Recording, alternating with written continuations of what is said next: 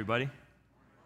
So good to be with you guys, as always. Special welcome to those who are with us for the first time. Like I say every week, if you're new and I haven't had the opportunity to meet you, I would love to be able to do that. Uh, right after the service, I'm usually hanging out right down here in front. I want to give a special acknowledgement to folks that are joining us online as well. We've heard from uh, many of you throughout uh, the week or so. Uh, not feeling good. Some of you are preparing for major surgery, and we just want you to know that we're thinking about you. We are praying for you, and we can't wait to have you back in the room uh, with us. So, if you've been around for the last few weeks, you know that we've been opening up our Bibles and we've been looking at this ancient text that has wisdom for modern times. So, here's where we're at in the story it's God's grand story of all creation. We learn that in five and a half days, God creates most everything the heavens and the earth, plant life, animals. He saves as his crown jewel of all creation, male and female. Only men and women, humans, are created in the image of God. We come to chapter 3, and the story takes a dramatic turn for the worse. Last week, I gave a summary of the last half of the chapter, but we really need to do a deeper dive. And that's what we're going to do this morning. And the reason why we're going to do a deeper dive is because this text explains why there's so much dysfunction in the relationships that matter most to us. Let me say that again. This text actually describes, helps us understand, also gives us the solution to the dysfunction we experience in the closest relationships that we have. By way of review, God places Adam and Eve in a beautiful environment, the Garden of Eden. The word Eden literally means delight. Gives them everything that they would ever need and more. Lays down just one restriction because God is not a God of restriction, God is a God of tremendous freedom. Just one restriction don't eat from the tree of the knowledge of good and evil. Two trees in the center of the garden. From these two trees, the entire destiny of mankind will, will unfold. Don't eat from this tree, God says to Adam. Adam relays the conversation to his wife, Eve. And then this slithery creature comes into the scene. As I said last week, he speaks a different story, tells a different version. He's crafty and cunning and his words end up manipulating, playing on what is inside every human. It's human nature to want to become gods. And that's essentially the offer. Don't rely on God's wisdom, you have your own. God is hiding things from you. He gets Eve to question the goodness of God and then to doubt the badness of sin. And she eats. Adam, her husband, is standing, watching, observing. He participates and everything changes. But God, like a good and loving parent, if you've ever had a wayward child, you still love that child intensely. You pursue that child. You want to do everything you can to give that child life, and yet at the same time, there are consequences. And so, what we read in the second half of Genesis chapter 3 reveals a lot. It's the consequences of disobedience toward the God who created us in a nutshell, this is why the world is so jacked up. Everything changes from this moment forward. And so God begins to address each responsible party, and he begins with the serpent, Genesis chapter 3, verse 14. The Lord God said to the, said to the serpent, Because you have done this, you played the role of manipulator, deceiver, cunning, crafty. Cursed are you above all livestock and above all beasts of the field. Of all the animals, in some way they will suffer some consequence of the fall, but you, on your belly you shall go, and dust you shall eat all the days of your life. So God speaks directly to the serpent first, telling him that he will be on his belly. Some speculate that before this the serpent was upright, which would be absolutely horrifying.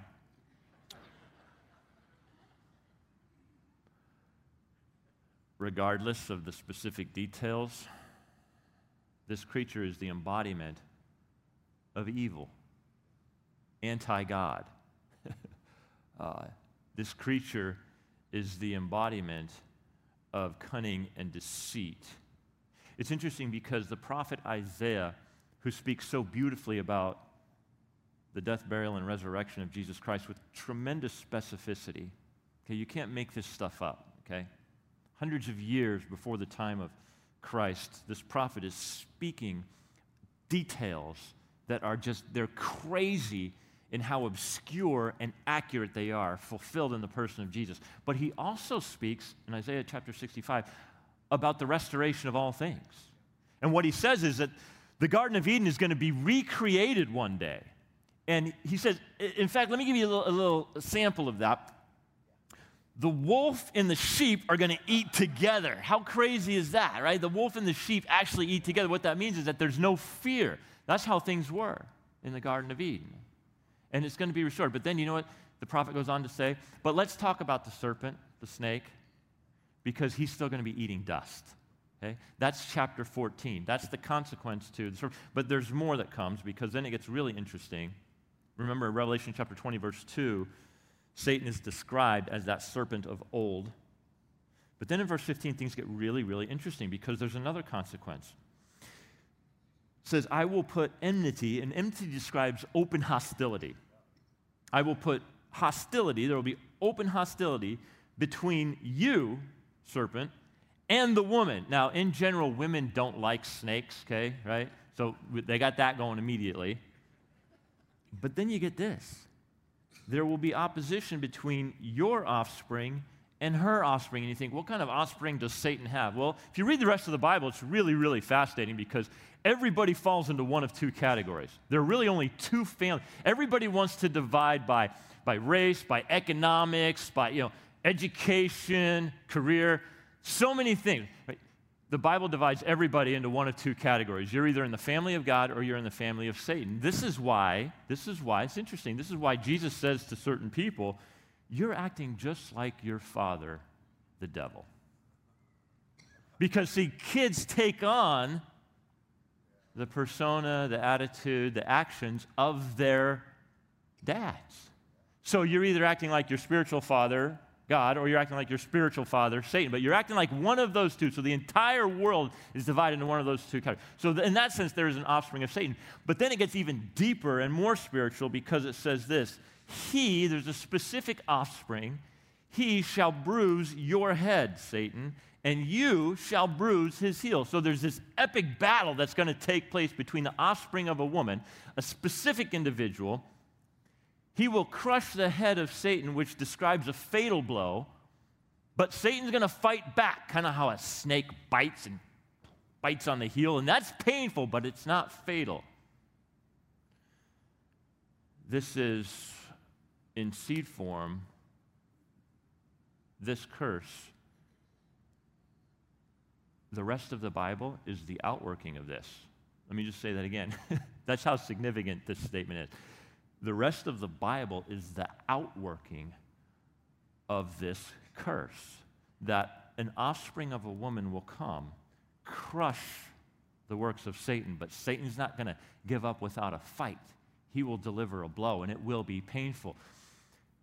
The New Testament opens up with these biographies about the life of Jesus. And what we learn is that Jesus is that offspring who comes and crushes the works, indeed, Satan himself. If you read the book of Revelation, you see the fulfillment of that. We talked about this a few weeks ago.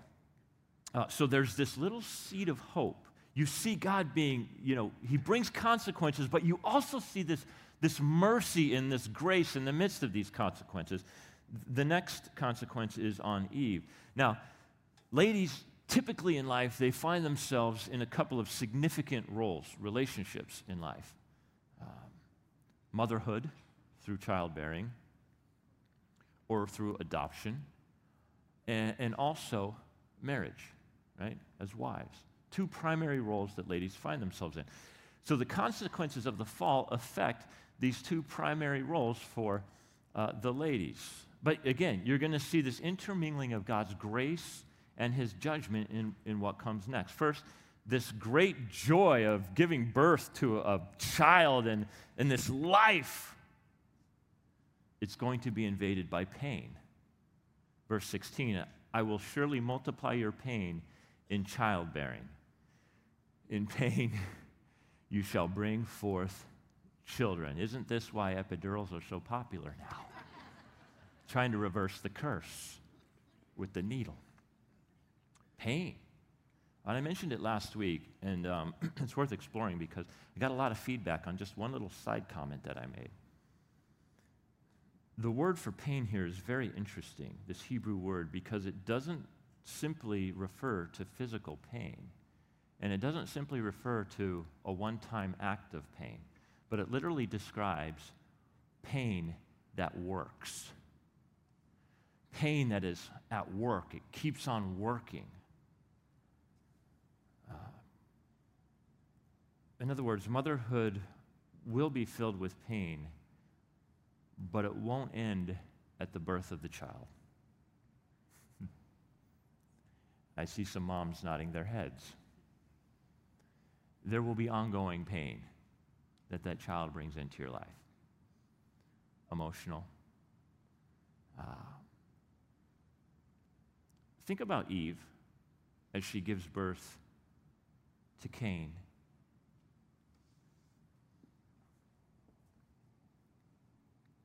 This is the first baby. She's like, wow, the wonder of God's design. I did this with the help of God. Literally, that's what she says.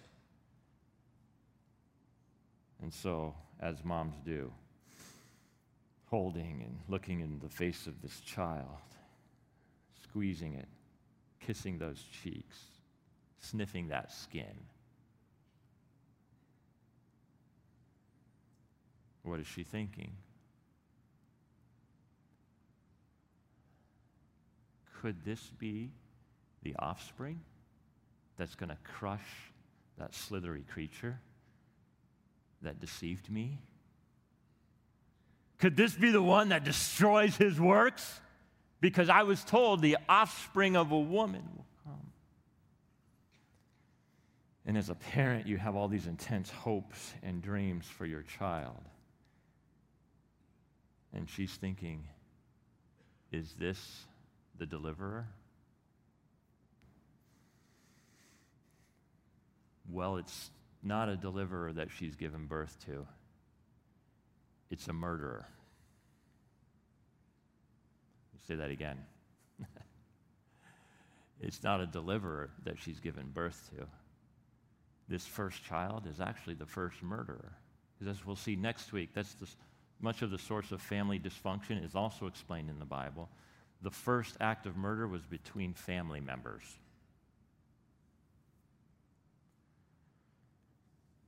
There's ongoing pain in raising children, and it doesn't stop at birth. Why? Because now sin has infected the human race. And so what you're raising is a little sinner. And that's going to be really messy.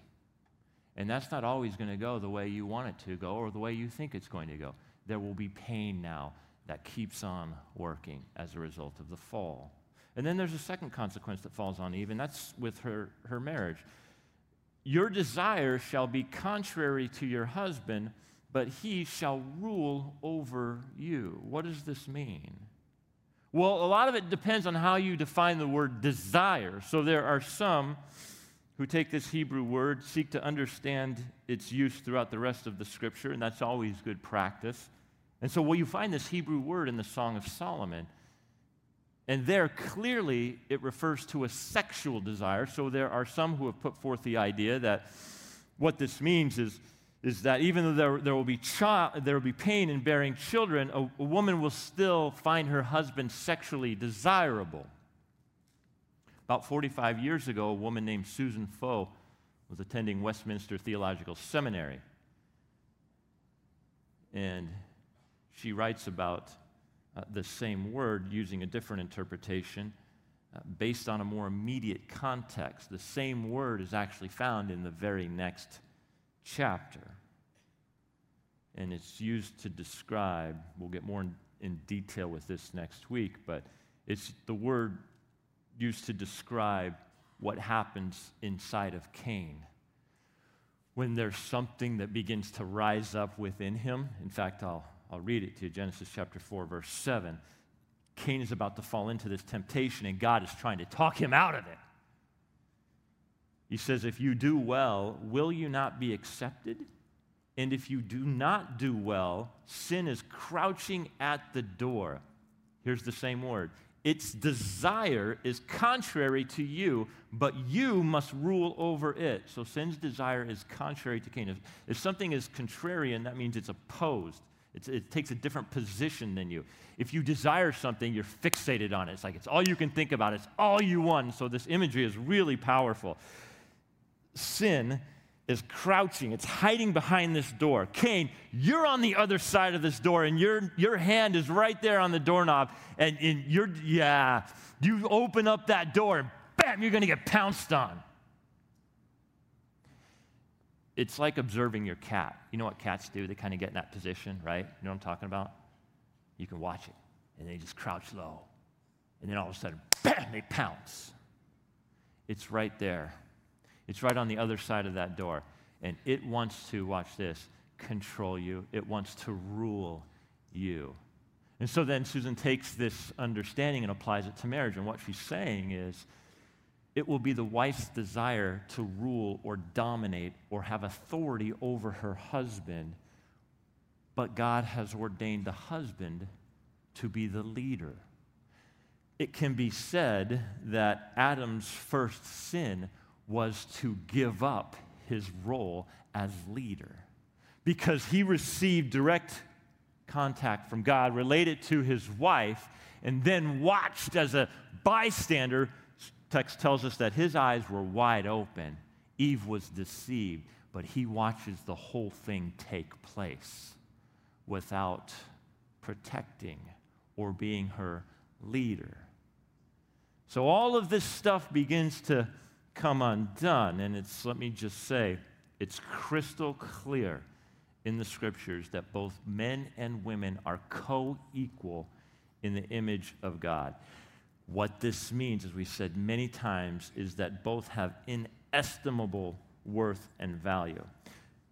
What we read in the New Testament is that God has given specific roles to the husband and the wife. You say, why does that even have to be a thing? Well, it's kind of obvious that roles bring order to where there would otherwise be chaos.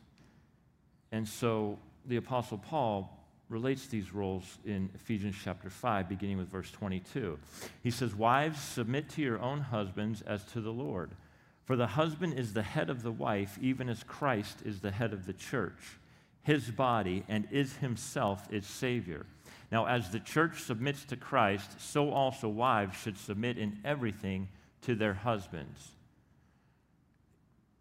It's been said, and I believe this to be true, that these verses are some of the most misunderstood, most misinterpreted, and most misaligned in the entire Bible. Because what happens is, especially in, in our culture, in our society, many people think that submission or subordination equals inferiority but Jesus spent his entire life in subordination, submitting his will to the will of the Father. It takes great strength to place yourself under someone else's leadership. Now, it was always voluntary, it was never compelled, uh, it was never forced. Right now, there are many women who are thinking, My husband is not God. In fact, he's far from it. He's far from it. Uh, this is why a wife should never follow her husband if he tries to lead her into sin. That's the first thing that should be said.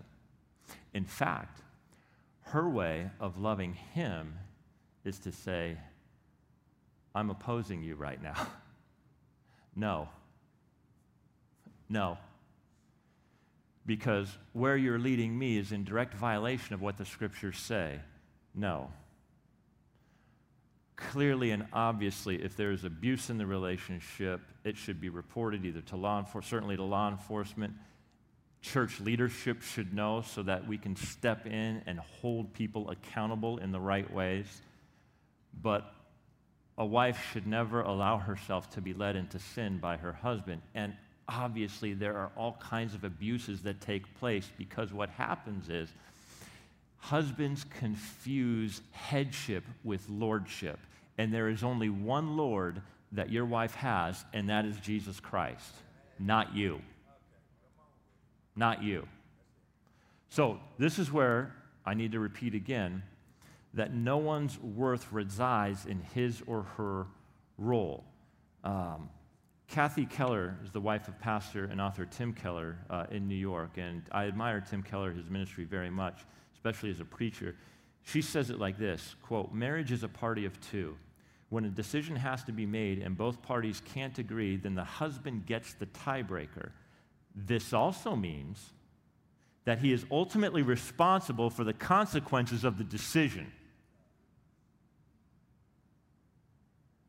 Then they give an example of this in their own marriage, and it's fascinating, very insightful. Many years ago, Tim had the desire to church plant in New York. Kathy didn't want to go. She didn't want to go to New York. And she told him so. And Tim says to her, Well, if you don't want to go, then we won't go. And Kathy said, Don't you put that on me. Don't you dare put that responsibility on me. She said to him, Be a man. Be a man. And he said, at, at that moment, uh, he realized something. What she meant is that this was my burden to carry. And it was 100% on me. And not only was it my responsibility, but I also have to take responsibility for the outcome of that decision. And so whenever I officiate a wedding, uh, this is the part that I include. I say, listen, I say to the, this, this, this, uh, I say, I say to the husband, your greatest counsel and advice is standing right next to you. And if you don't listen to her, you're going to be the biggest fool on the planet. Let me say that again. You're the biggest fool on the planet if you don't. See, sometimes you have to ask yourself, and they make this point too who does, the, who does it matter more to and why? And then enter into that in a way that as a husband, now this is where it, it gets taken to the next level, because what you're going to see um, is that the responsibility for the husband actually involves submission and subordination from him as well but in a way that takes the relationship where God wants it to be taken. He bears that responsibility. I'll explain that in a second. Let me reiterate again no one's worth resides in his or her role. Paul makes this very clear in Galatians chapter 3. He says, You are all, all, male and female, sons of God through faith in Jesus Christ. You say, well, if we're all, son, you know, sons and daughters included, if we're, all, if we're all male and female, if we're all sons of God, why doesn't he say you're all sons and daughters of God? Why doesn't he just say that? Because you have to understand, back in the day, sons were prized. They were prized.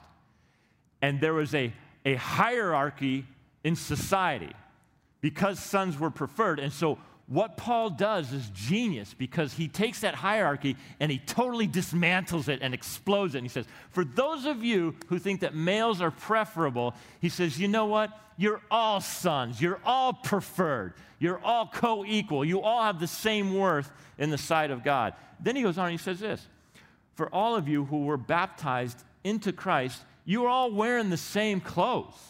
You have all clothed yourselves with Christ. And then he blows everybody's mind. And let me just tell you that up until this point in world, in the history of the world, this kind of statement was not made. You ready for it?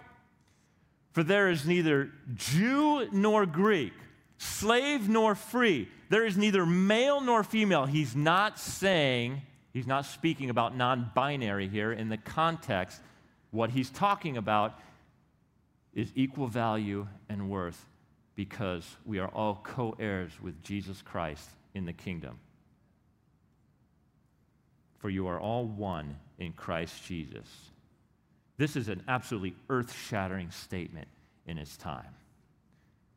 And if you belong to Christ, then you are Abraham's seed. That's your family.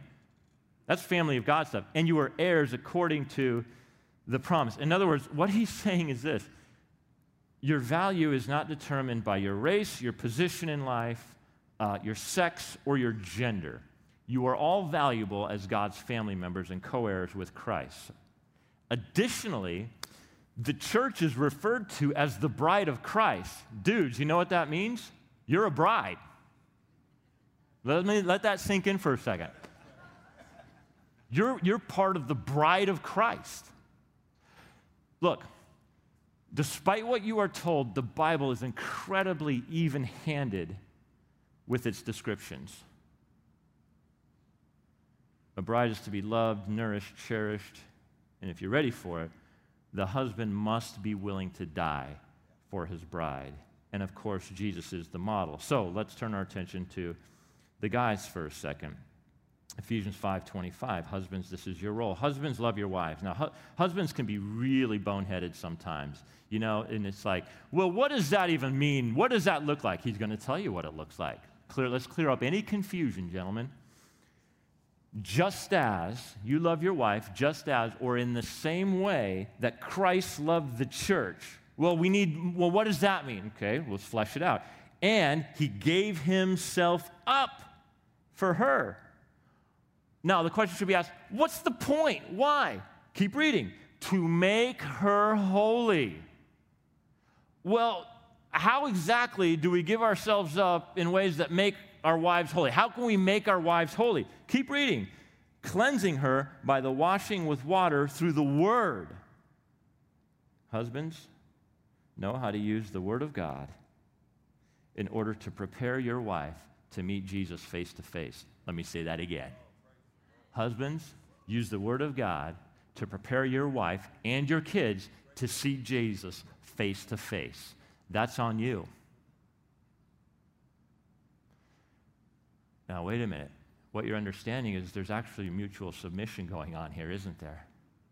There's mutual subordination because now, fellas, you can no longer think of yourself and your interest, but you're now thinking of what is in the best interest of your wife.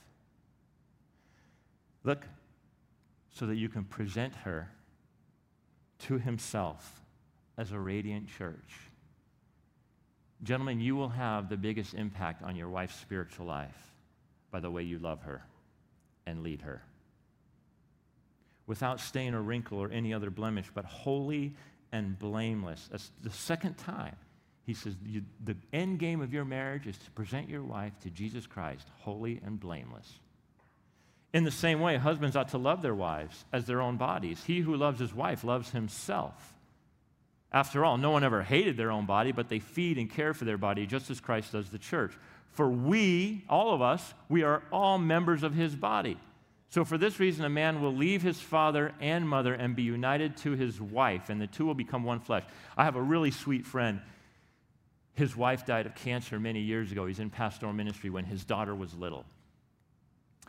And uh, he, he contacted me the other day. He said, You know, my da- now that my daughter's married, she married this amazing man. And he said, You know, I'm getting the best sleep I've had in a long time.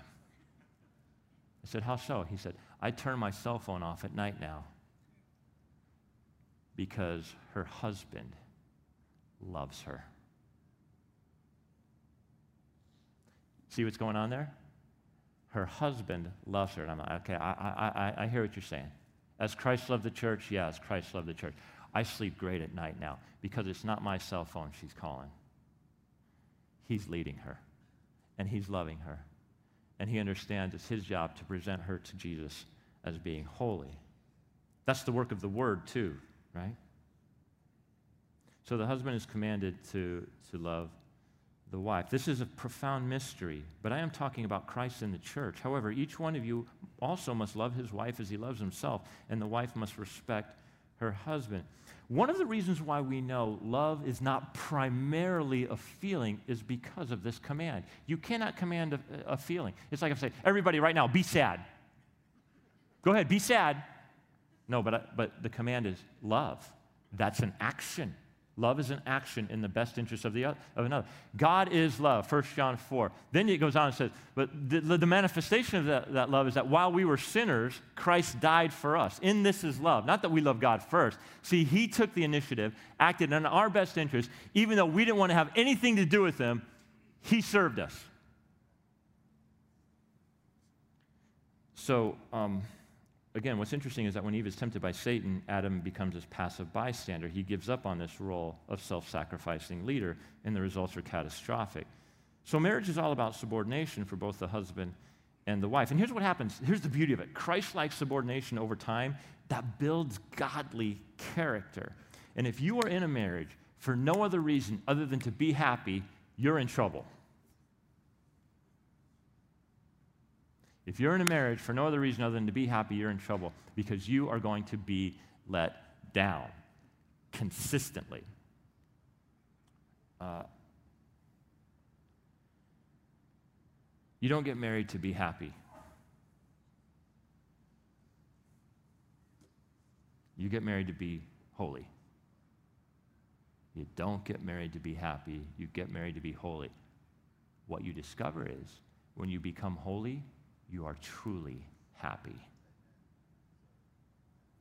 Statistically speaking, if you cohabitate before marriage, you have a higher rate of divorce. We need more young couples, Christian couples, who are demonstrating godly relationships to, to our young, to our youth. Um, but, but why do people cohabitate? Well, you know, in large part because people want the sex, but they don't want to give up things. They don't want to give up, uh, they don't want to make accommodations. They don't want to accommodate too many other things, but they want the sex. And well, healthy relationships are all about accommodating. I can't tell you how many times you know people uh, have said they're contemplating divorce. They talk to me and they say something like this: "Well, my wife, my husband, they've, they've just changed. They're just not the same person." And I'm like, "No kidding." The 52-year-old Jason is vastly different than the 22-year-old Jason. There's been about four or five different kinds of men that I have been through that 30-year period, right? I'm completely different emotionally, I'm completely different spiritually. I'm completely different physically. Let me just give a little tip, little free tip. I'm going over, but this will be worth it.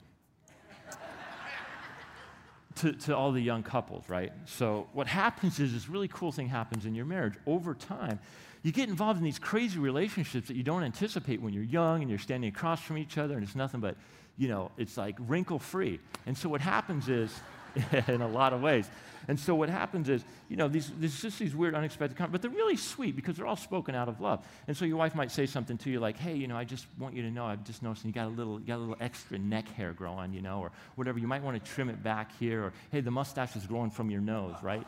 Take care of it, you know. And, you know, and then you look at it and you're like, that's all love. It's total love. And you're like, man, thank you for that. You know, I didn't see that. You know, you're like, all of a sudden, you know, it's like, whoa, the world is totally different, right? It just happens.